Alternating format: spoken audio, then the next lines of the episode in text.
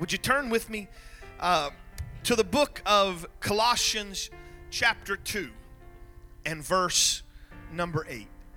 And uh, we're going we're gonna take some time. I'm going to do a little bit of teaching, and then we'll do a little bit of preaching. I don't really know what the difference between those two are, except maybe the volume and the excitement level, but still the same Word of God. But I, you, you know, and, and I'm about ready to, to call a business meeting and change the, the, the, the church mission statement because I am so convinced that one of the things the church needs to do is teach the whole counsel of the Bible. I want us to learn. I this year I have had a fresh uh, excitement in learning the Word of God and, and seeing things as they're put together. And I know I'm a lot slower than some of y'all. Y'all catch on much faster than I do. But I'm excited when I read a verse in the Bible and instantly I go, hey, that's connected over here. And especially with our study on the book of Hebrews, we see that. That, that the Old Testament is found in the pages of the New Testament over and over and over. And we're so part of what we're going to do today is give you a little bit of Bible understanding. But before this is done, I believe that not only will you know more about the Bible, but you're going to have a, there, there's a, a definite call to action for today. Colossians chapter 2 and verse 8, and we're going to revisit this several times in our message, so if you don't get it in the reading, that's okay. Paul writing, Beware lest any man spoil you through philosophy and vain deceit after the tradition of men, after the rudiments of the world, and not after Christ. This is a warning.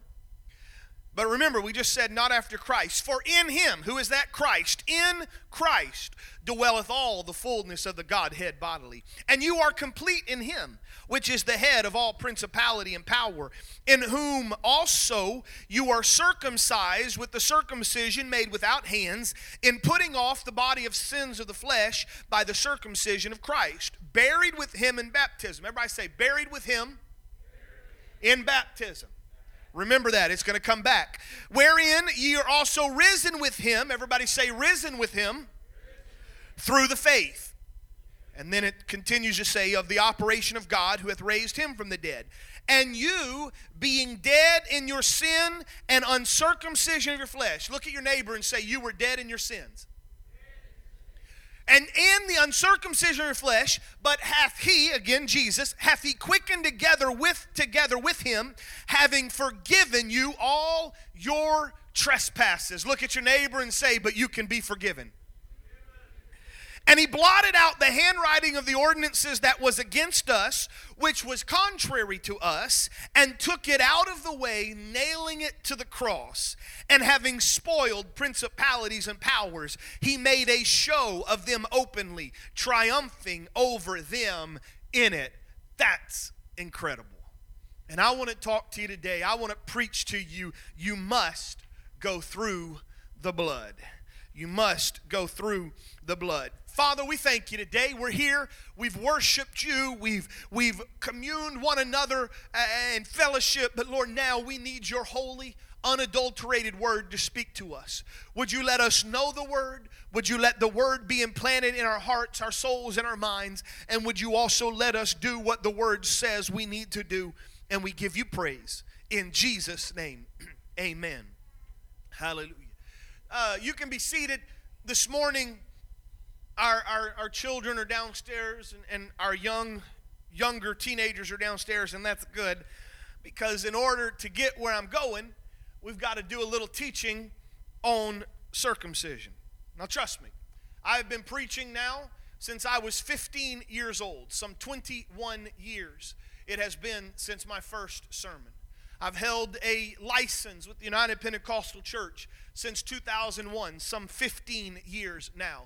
In all of that, I have never preached on the subject of circumcision. It's not something I tend to dwell on or even think about it. But here's the truth. The truth is, it's in the Bible. And the truth is, if you look in the New Testament, you see that word many, many, many times. And I want to do it. But in order to get where we need to go in the New Testament, in order to get to where you and I need to be, we've got to first start at the beginning.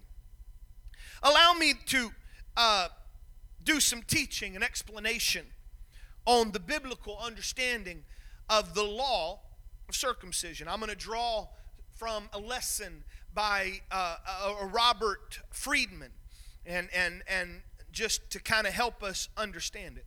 First off, you, you see it begin to come into the biblical record in Genesis uh, chapter 12 and chapter 15. First off, God, He brings Abraham out of the land of Ur and He brings them him into a, a new uh, country. He says, This is going to be your promise. You know that story. He promises that Abraham and all of his descendants shall, they're, they're going to be so numerous that they will be as the number of stars in the sky or sand on the shore. In fact, you have that verse that says, In you, Abraham, shall all the nations be blessed. And uh, Abraham and the people that come after him through the lineage of Abraham, they are given this land to occupy. In the 17th chapter of Genesis, we find where God tells them, let me read to you. It's Genesis chapter 17 and verse 10. This is my covenant which you shall keep between me and you and your descendants after you, every man among you shall be circumcised. And you shall be circumcised in the flesh of your foreskin, and it shall be the sign of the covenant between me and you, and every man among you that is eight days old shall be circumcised throughout your generations. A servant who is born in the house or who is bought with money from a foreigner, and who is not your descendants. A servant who is born in your house or who is bought with your money shall surely be circumcised. Thus, shall my covenant be in your flesh for an everlasting covenant.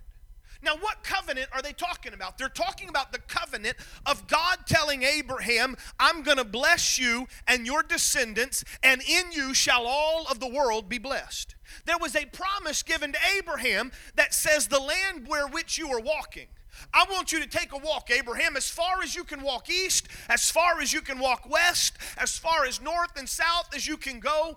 Uh, everywhere your foot touches, that's your land. And so it was. But I, I, want you to look at this because this comes to play later. In that last part, I believe it's verse 13, you see that the circumcision was a sign of the covenant. First off, the covenant had already been given. The covenant, the promise was there. Abraham had to do something to be in the promise. That rite of circumcision later uh, was made part of the law of Moses uh, over 400 years after God gave instructions concerning in Leviticus chapter 12, verse 3, that on the eighth day these children, these men, should be circumcised. And that practice began to continue for the generations to come. However, there is an understanding that while the children of Israel wandered in the wilderness for 40 years, they uh, ceased to uh, practice circumcision. Some believe, and, and I, I, I tend to have an agreement there, that because of Israel's disbelief, because Israel did not uh, trust that God could bring them into the wilderness or into the promised land. Remember, 12 spies went to spy on Canaan. 12 came back. 10 said, We can't do it. 10 said, Oh, everything God promised is there. Everything that God told us we would get, it's there. It's exactly what God said, but, but we can't. We're, we're too little. Regardless of the fact that God just opened up the Red Sea and we marched across, regardless of the fact that 10 plagues went through Egypt, regardless of all of the miracles that we've seen, God can't get us into the promise.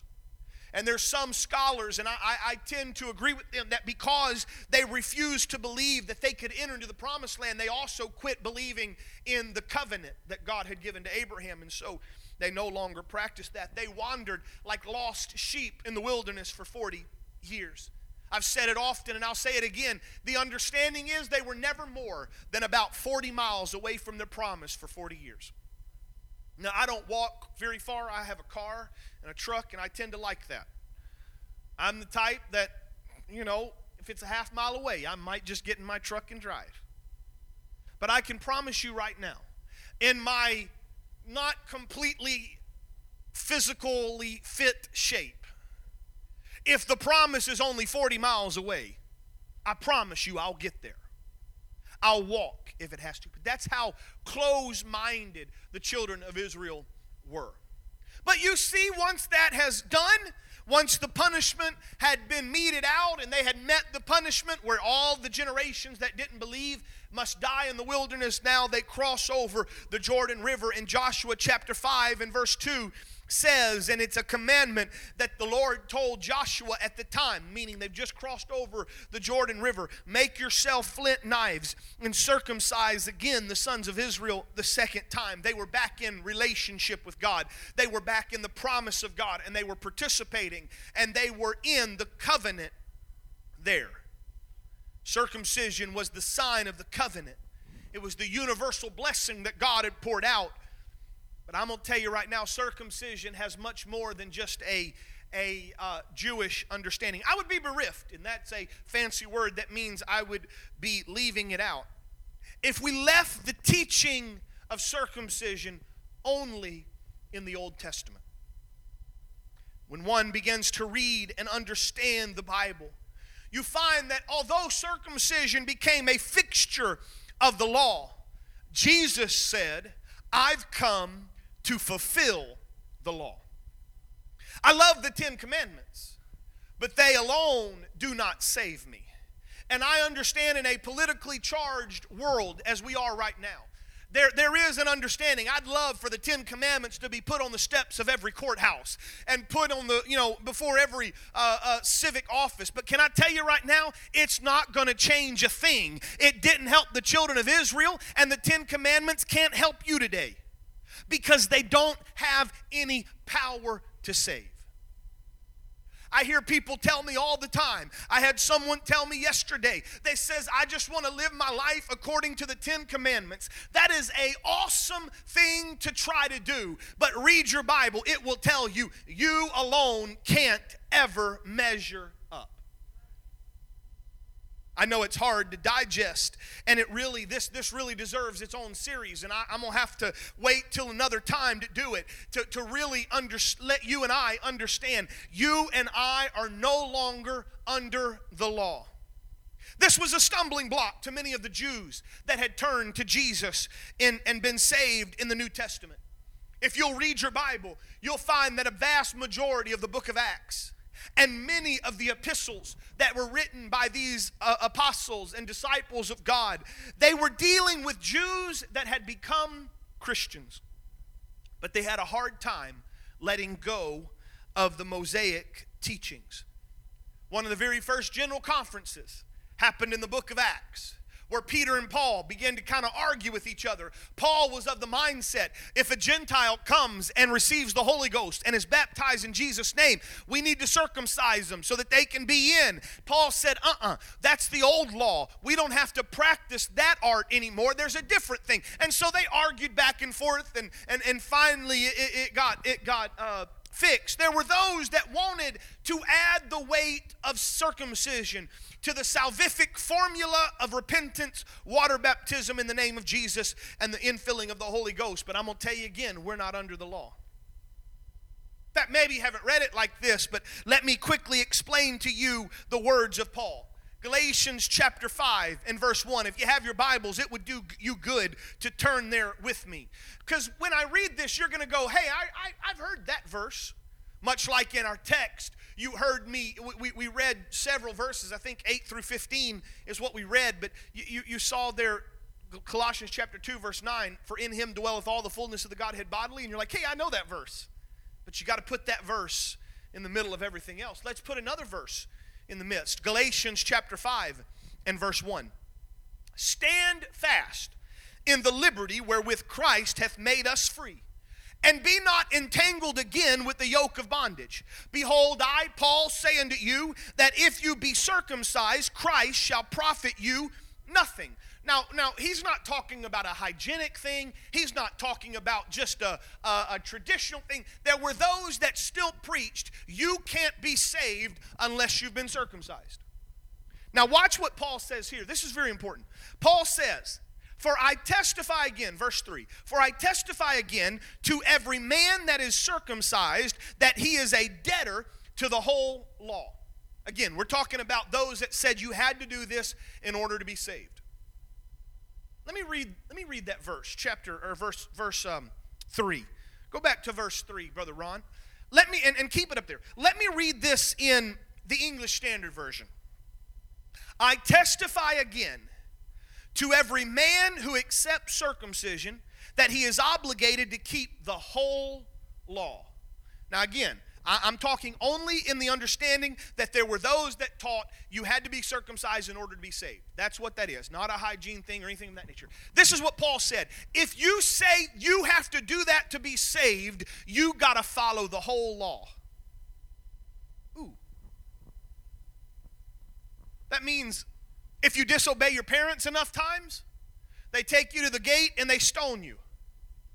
And someone would say, Well, I don't know if I believe that. No, no. You can't just pick and choose what you want to believe. What he was trying to get to the point is, is your righteousness cannot save you.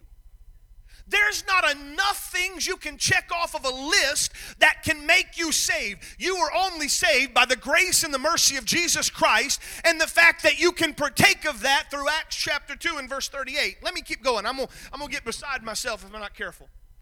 Uh, verse 4 Christ is become no effect unto you. Whosoever of you are justified by the law, you have fallen from grace. For we through the Spirit wait for the hope of righteousness by faith. For in Jesus neither circumcision availeth anything, nor uncircumcision, but faith which worketh in love. Paul was saying this the only thing that matters is do you believe that Jesus Christ is the Son of God? Do you believe that He is God manifest in the flesh, justified in the Spirit, seen of angels, preached unto the Gentiles, and received unto glory? Do you believe that Jesus came to earth to die for your sins, that He was buried for your sins, that He was risen that you might have life and that more abundantly? And if so, then what are you going to do about it? That's what He was saying this law that we see in Deuteronomy and Leviticus and Exodus, it was simply a, a shadow of the New Testament. And, and, and this is where I'm just doing some teaching, and then we'll get in, into where I want to go in a moment. Colossians chapter 2 and verse 16. Let no man therefore judge you in meat or in drink or in respect of a holy day or of a new moon or of a Sabbath day, which are shadows of things to come but the body is of Christ.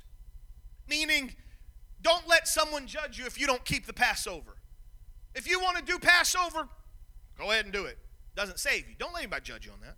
Don't anybody let you judge you on the respect of a holy day or those. It's a shadow. Let me give you in, in Hebrews chapter 10. This is a this is a, uh, a, a, a glimpse into a couple weeks from now when we will get to Hebrews on a Wednesday night, chapter 10. For the law is having a shadow of good things to come, not the very image of things, which can never, th- through those sacrifices which they offered up year by year, continually make the comers thereunto perfect. Now that's a mouthful. Again, let me read it in the, the English Standard Version.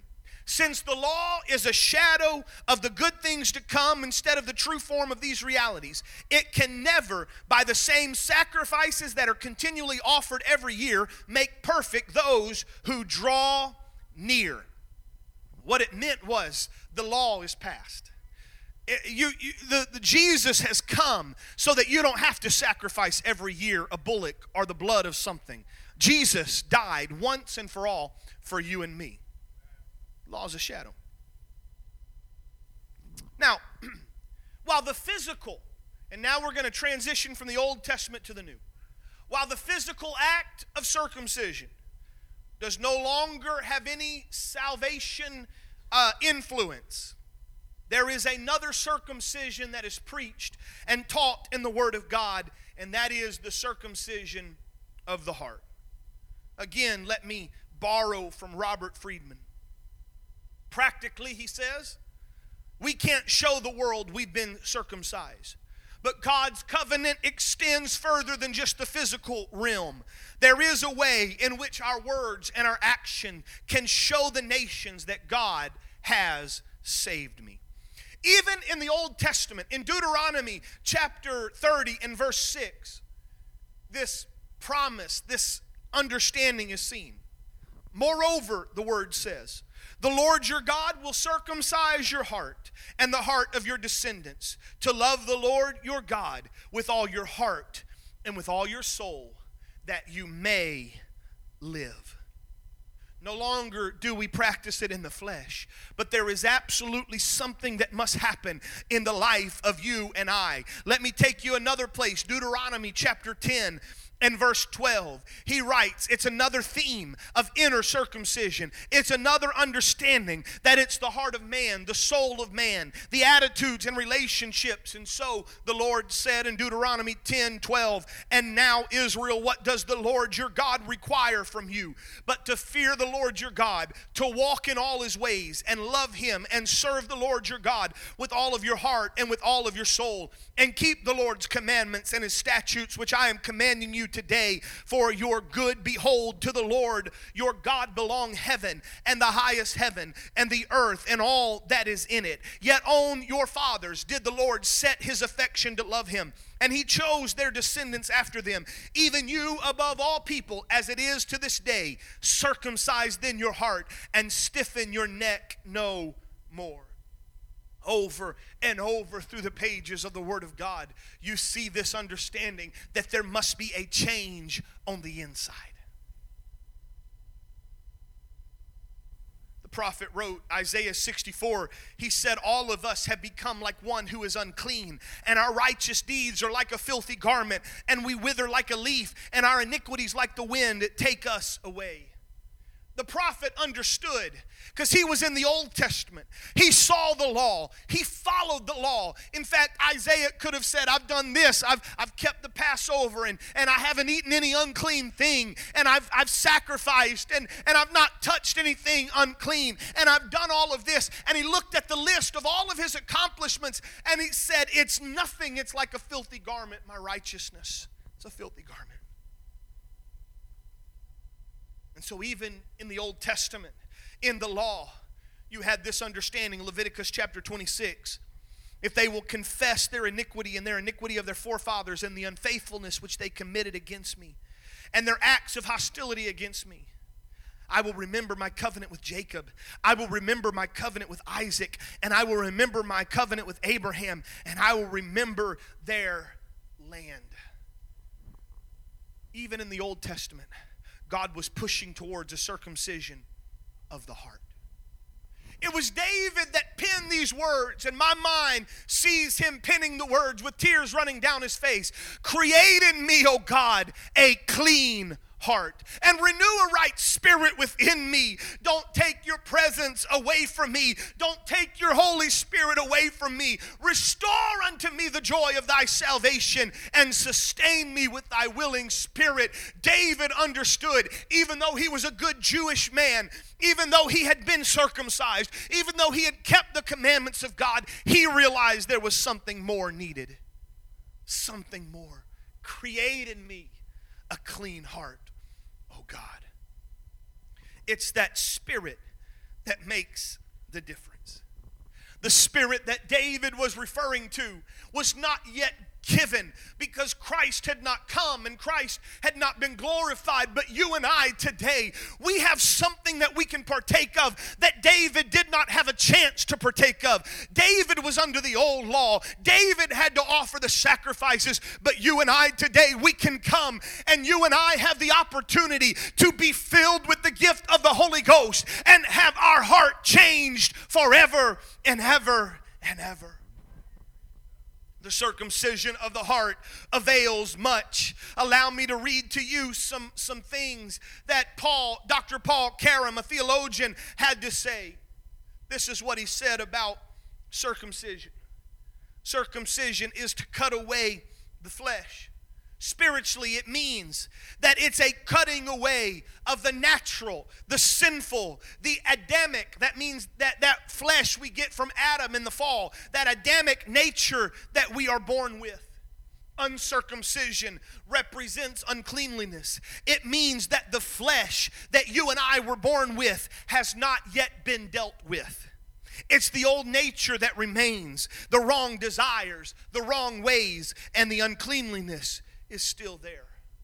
My friend, I'm trying to preach to you today as we transition from the old law to the new law. There is a fleshly nature, a carnal desire inside of all of us that must be excised, that must be removed, that must be gotten rid of because we were born in sin and shapen in iniquity. Let me tell you a few things. I'm, I'm almost done teaching and we'll get to preaching in a moment. This is how you know if your heart has been circumcised. Romans chapter 2 and verse 28 For no one is a Jew who is merely one outwardly, nor is circumcision outward and physical but a Jew is one inwardly, and circumcision is a matter of the heart, by the Spirit, not the letter. And his praise is not from man, but from God. That simply means if you want to be a son of Abraham, it's not what you do on the outside that first matters, it what happens on the inside that counts more than anything. Now, yes, what's on the inside will show up on the outside, but it's saying you're not seeking to please man. You're not seeking to please some man made law. You're seeking to please God, and it's His righteousness that He puts inside of your heart that allows you to stand in His presence with hands raised and say, I love you, Lord. The evidence of a heart that's been circumcised is a heart that doesn't resist God, a heart that doesn't become hardened the book of Acts, chapter 7, and verse 51. I believe it's Stephen that is preaching right before he's stoned. You are a stiff necked people, uncircumcised in your heart and ears. You resist the Holy Spirit as your fathers did, so do you. A heart that's been changed is one that is softened in the presence of God, that bends to the will and the way of the Lord a heart that has been changed, a heart that has been circumcised, truly worships and glories in Jesus Christ. It doesn't glory in its flesh. Let me show you what Paul said in Philippians chapter 3. For we are of the circumcision who worship by the Spirit of God and glory in Christ Jesus and put no confidence in the flesh. And though I would have reason for confidence in the flesh, if any man thinks they can boast in their flesh, I can do it more. I was circumcised on the eighth day. That's the old law. I'm of the people of Israel. I'm a Jew. I'm of the tribe of Benjamin. That's a special tribe. I'm a Hebrew of the Hebrews. I'm a Pharisee if you want to talk about the law. If you want to talk about zeal, I persecuted the church. And if you want to talk about righteousness under the law, Paul said, if you want to go to Moses' law, I have followed it perfectly. I've done everything I was supposed to do. But everything that that matters, he says, I count it loss, but for the sake of Christ. I count everything as loss because of the surpassing worth of knowing Jesus Christ my Lord. For his sake, I have suffered the loss of all things, and I count them as dung in order to gain Christ and be found in him, not having a righteousness of my own that comes from the law but that which comes through faith in Christ, the righteousness of God, that I may know him and the power of his resurrection. Another thing that you'll be able to do if you've had a, a heart that's been changed is you're able to confess when you sin. Leviticus chapter 2. If they confess their iniquity and the iniquity of their fathers and the treachery that they've committed against me, and walking contrary to them, I will remember their covenant. And the last thing you know, and I'm, I'm, I'm almost to where i have been wanting to get to the whole sermon. Lastly, you'll love the Lord and you'll keep his word. And the word of the Lord, Deuteronomy chapter 30. And the Lord your God will circumcise your heart and the heart of your offspring, that you will love the Lord your God with all your heart, with all your soul, that you may live. 1 Corinthians chapter 7 and verse 19. For neither circumcision counts for anything nor uncircumcision, but keeping the commandments of God. I know I've repeated some of those verses several times and it's been there on purpose. But you sit here today and you say, okay, thanks for the Bible lesson, Pastor. Now what? Let me take you back to our text from the opening sermon. And don't, don't worry, I'm not trying to repreach or preach another sermon. Let's go back to that first text in Colossians chapter 2. In whom you were circumcised with the circumcision made without hands in putting off the body of the sins of the flesh by the circumcision of God, buried with him in baptism, wherein you were also risen with him through the faith and the operation of God who raised us from the dead. And you, being dead in your sins and uncircumcision of your flesh, hath he quickened together with him, having forgiving all your trespasses. Did you catch how that mirrors Acts chapter 2, verse 38? Repentance, baptized in Jesus' name for the remission, for the removal of sins, and the infilling of the Holy Ghost. Now, before I get there, let me take you to Exodus chapter 4 and verse 18. Would you put that up, Brother Ron? Exodus chapter 4 and verse 18. Have you ever been reading the Bible and you come across something that just kind of confuses you and you're like, what, what is it saying right there? In the Word of God, you, you find this, we, we, if, if we were to go backwards a little bit, here, here we see Moses. Jethro, his father in law. Remember when Moses left Egypt? That, that Moses, he, he ran away into the wilderness, and, and there he met Jethro, who was a priest, and, and a priest of God. There's no organized religion, uh, uh, even an organized, you know, Jewish or Israel uh, uh happening. That comes after Egypt uh, and after the Exodus. But, but here, here's Jethro and he, or, or Moses, and he goes Jethro, and, and there he, he's, he's becoming a shepherd. He walks in the wilderness, and what does he see? He sees a burning bush. One of the most incredible visual stories you can find in the Bible this burning bush. And God talks to Moses from the burning bush. And it's like nothing you've ever seen.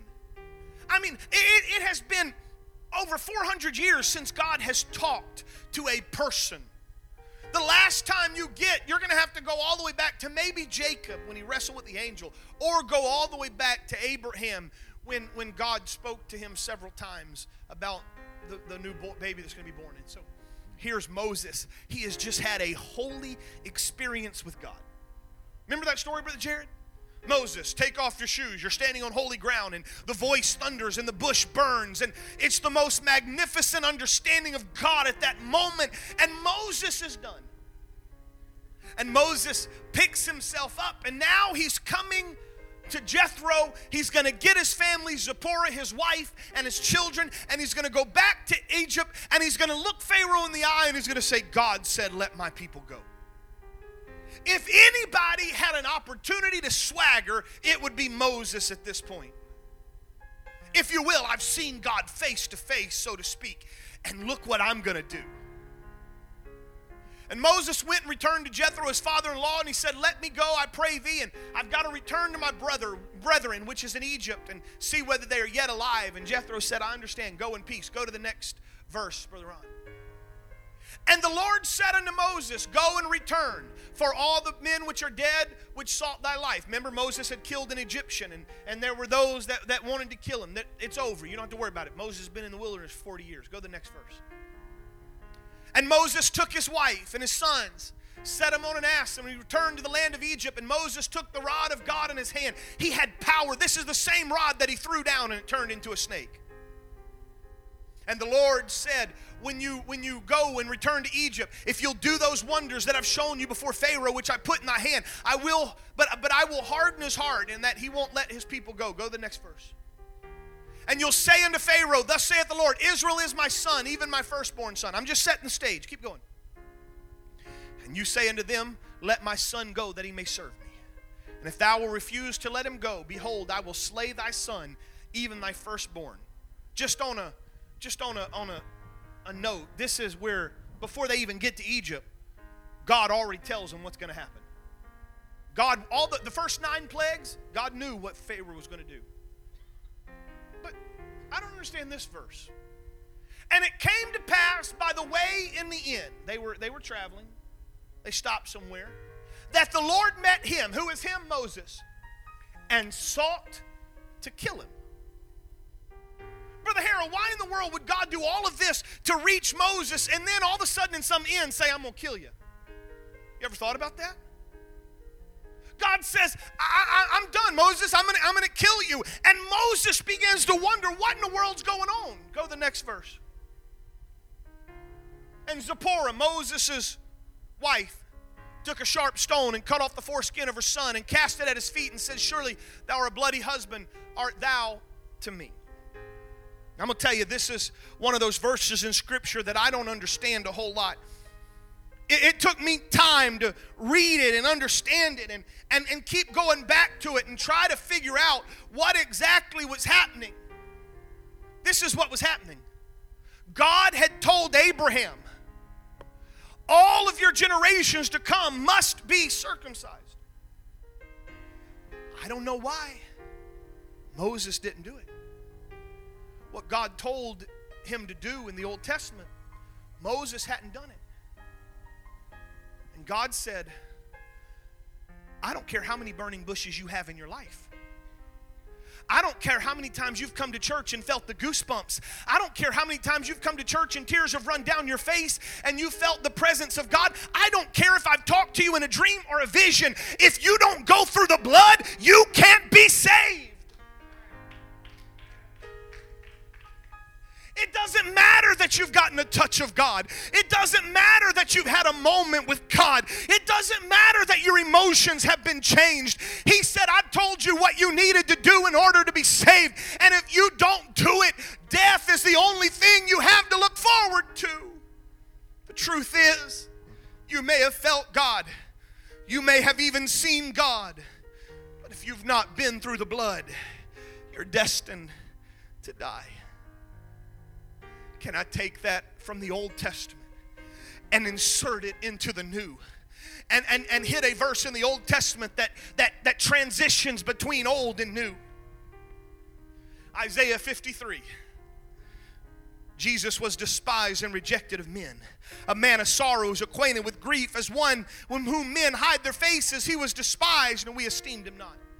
Surely he bore our griefs and carried our sorrows, yet we esteemed him stricken, smitten of God, and afflicted. But he was wounded for our transgressions, he was bruised for our iniquities. The chastisement that brought us peace was upon us, and with his stripes we are healed.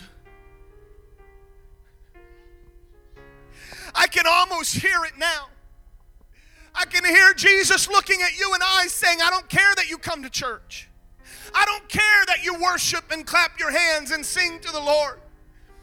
If you have not repented, if you have not been washed in the blood of Jesus by the baptism, Peter said it this way Be baptized, every one of you, in the name of Jesus Christ for the remission of sins, and you shall receive the Holy Ghost. Or, or, or let me take you to Jesus' words John 3 5. I say unto thee, except a man be born of the water and of the Spirit, he cannot enter into the spirit of into the kingdom of God. For that which is born of the flesh is flesh, and that which is born of the spirit is spirit. Let me tell you right now, you have to have that circumcision of the heart. And the only way that comes is through a baptism of water in Jesus' name and a baptism of His Spirit when you are filled with the gift of the Holy Ghost. And if you have not been circumcised, if you have not gone through the blood, you cannot be saved. He said it this way obedience is better than sacrifice. I have spent some 35 minutes teaching you what circumcision is to get you to this point right here. Your salvation is not contingent on what you feel. Your salvation is not contingent on the fact that you come to church every time the doors are open. Your salvation is not contingent because you give in the offering, or because you give to the poor, or because you sing the song, or because you live a good life. You could keep every law of God, and your salvation is not dependent on the Ten Commandments. As God sought to kill Moses because he did not obey what he was supposed to. Today, you and I, that same thing holds over our head. You must be born again. The only way my heart can be changed is if I find that place of repentance and I pour it out and I say, as we read several verses earlier, Jesus, forgive me for my sin, forgive me for my iniquity. Forgive me of the things that have brought me away from you, even my own confidence in the flesh. I'm nothing without you, Lord. That repentance is a type of death. It's a type of us telling the flesh, we're done. It's a cutting away. If we could use that visual image, and I know it's not a pretty one, but that visual image of circumcision, it's a removal of the flesh, casting it aside. But that death must be, must be, be followed by a burial. The Word of God says, He that is buried with him in baptism. The reason we have a baptismal tank here where we can put you all the way under the water is because we are going to bury the old flesh. We're going to bury the old broken part of your life. We're going to bury every sin. We're going to bury every iniquity and we put it down in the water. But like Christ was raised from the dead, so when we bring you out of the water, there is the understanding that that's the moment in which you could throw up your hands and He could fill you with the gift of the Holy Ghost and you could be free from the bondage of sin forever. And I know sometimes those two are, can, can, can be in a different order. I received the Holy Ghost before I was baptized, and I know others have, and that's okay. Neither, neither one can happen unless you've repented, but sometimes you get the Holy Ghost. But you've still got to go through the blood. You've still got to be baptized in Jesus' name. If Moses was, or if God was willing to kill Moses because he didn't go through the blood, how much more do you think you and I are in danger of hellfire and brimstone if we don't get baptized in Jesus' name? If we're not filled with the gift of the Holy Ghost, you must obey. You must obey. You must go through the blood. Would you stand today? I feel His presence all across this place. Hallelujah. Hallelujah. Father, I thank you for your word. It speaks to our heart, it speaks to our mind. Oh God, you have touched us in mighty ways. You have spoken into us. We understand the way the Old Testament reads. We've seen how it pushes to the new. But God, that I might be changed, that my heart might be changed, that it might be circumcised, Lord, that it might be operated on deep down inside where no one else sees would you work God, I want to be like you. I give you glory in Jesus' name. I invite you to come today. I invite you to come and begin to talk to Him. If you've never been baptized in Jesus' name, this is a great day for you to make that choice and that decision and say, I'm ready. I'm ready. Would you lift your hands as we begin to sing? And would you let the Word of God your continue to speak to you? Speaks a better word than all the empty clay.